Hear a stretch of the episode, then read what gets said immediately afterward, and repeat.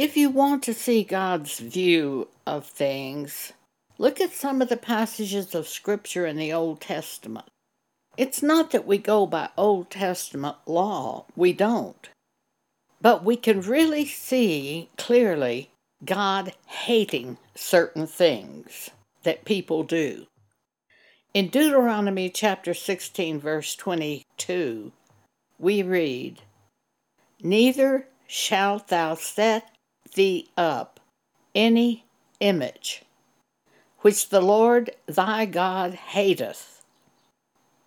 God hates the setting up of religious images. Jesus explained it to the woman of Samaria when he met the woman at the well as she was coming to get water. And he told her he was living water, that she would thirst again after drinking of the natural water, but if she drank of the water that he gave her, she would never thirst again. And she said, Oh Lord, give me that water. So they began a conversation. And this Samaritan woman said, Sir, I perceive that thou art a prophet. And then she asked him a question. Our fathers worshipped in this mountain, and ye say that in Jerusalem is the place where men ought to worship. And Jesus saith unto her, Woman, believe me, the hour cometh when ye shall neither in this mountain nor yet at Jerusalem worship the Father. Neither one of these places are the place to worship. Ye worship ye know not what. We know what we worship, for salvation is of the Jews. I left Texas in the year 2019 and moved to Colorado put a house up for sale in Texas. And one day, the realtor mentioned that another one of their realtors had gone over to our house and planted a little idol in the courtyard garden for luck in order for the house to sell. Oh, we were so shocked. This woman was a Catholic woman and she was planting idols in the courtyard for luck. That's a form of witchcraft. If you believe in anything other than the Word of God, Jesus, the things God brings down from heaven, if you believe in any images, in any form of images, in anything you can see with your natural eye, you are worshiping by your own flesh, and that won't work. And Jesus said in John chapter 4, Ye worship ye know not what. You don't even know what you're worshiping. We know what we worship, for salvation is of the Jews. Now, verses 23 and 24. But the hour cometh, says Jesus, and now is, when the true worshippers shall worship the Father in spirit and in truth. For the Father seeketh such to worship him.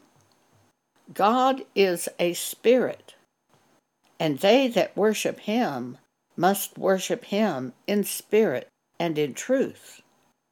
If you can see this object with your natural eye that you have set up, you have set up an image for worship. If you put a cross in your bedroom, if you put candles, if you put some kind of religious pictures that you consider to be religious, you are not worshiping in spirit and in truth.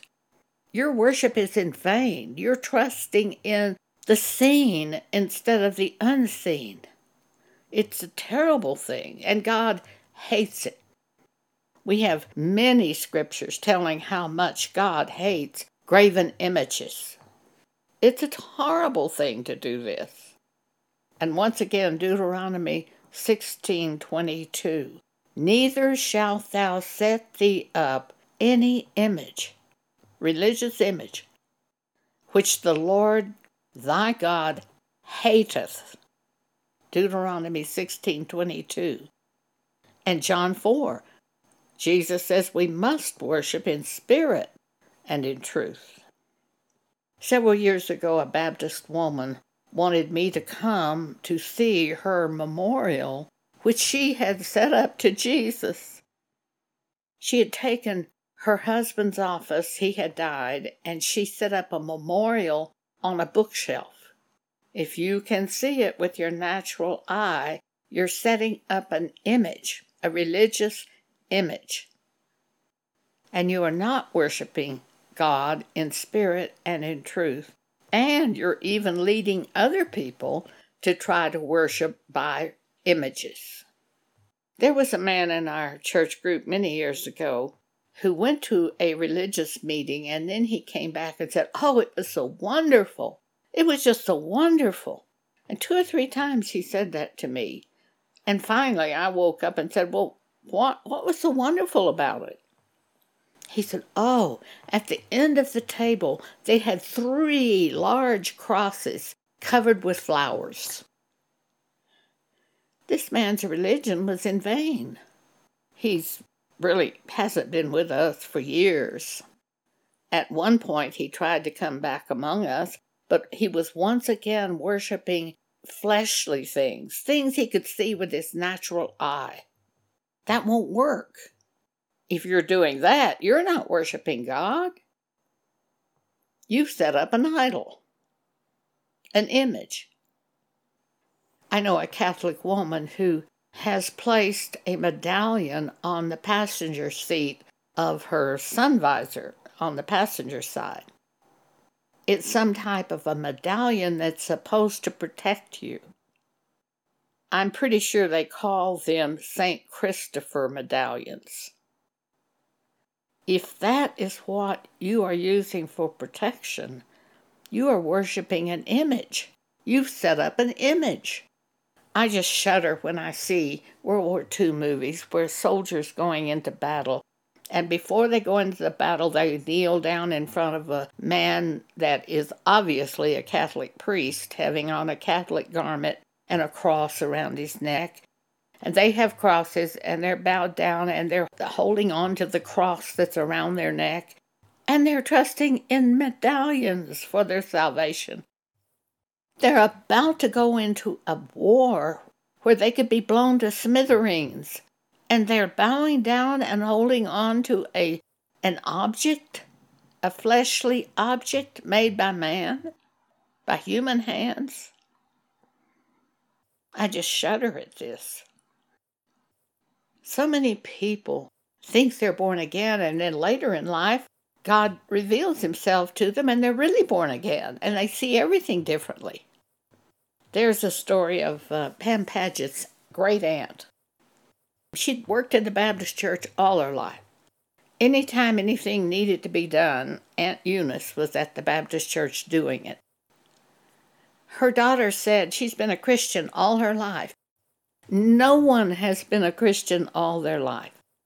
If they say they've been a Christian all their life, you can depend on the fact they're not born again. Those people who are born again have God revealed to them Himself. And then they're born again. But if you're just at a church doing works and have never had God reveal Himself to you, you're not born again. Anyway, Aunt Eunice worked at the Baptist church all her life. When she was about 83, she was born again. God revealed himself to her. And then she began saying, I thought I was a Christian before this, but I haven't been a Christian until now. And at a family reunion, Pam was sitting next to Aunt Eunice's eldest daughter. And Aunt Eunice stood up and said to the whole group, I'm born again. Now I'm born again. I thought I was a Christian, but I wasn't. And now I am. Her eldest daughter said to Pam, I don't know why Mother's doing this. Everybody knows she's always been a Christian. She was at the Baptist church all the time. If anything ever needed to be done, she was at the Baptist church doing it. And now she's saying this all of a sudden. I don't know what's wrong with her. And Pam, who was born again, was thrilled over what was said. And then, as Pam and her dad came home in their car from that meeting, Pam said, Oh, wasn't that wonderful what Aunt Eunice said? He did not even recognize Aunt Eunice had said anything. Salvation is of God. Later in life, Pam called her mother one day, and her mother began telling Pam what she had been reading in the Bible. She was born again. She had gone to the Catholic Church all her life, and now she's born again. Or like Aunt Eunice, who'd gone to the Baptist church all her life, and now she's born again. They're no longer talking about the things you see with your natural eye, about people and what people say and all this stuff. Now they're talking about what they've read in the Bible. That is a very good sign. And sometimes they're in their 80s or 90s or at the point of death. And God reveals himself to them and they're born again. Before you are born again, if you are a religious person, very often you are telling people about what you did. After you are born again, you are telling these people about that which God did. There is an enormous difference in it. I've heard people say they went forward and were baptized at church. Or I've heard people say, Oh, I had communion at church Sunday. I've heard a man say, Oh, I went forward at this meeting and I received Jesus. If God revealed himself to you and you went forward and were baptized, that's one thing. But if you just went forward and were baptized because that's the thing they told you you should do, your religion is in vain. It is only when God reveals himself to us that we are born again. We have an example of this in the Bible. Matthew chapter 16. Jesus had gone around and he would see one person and he'd say, Follow me.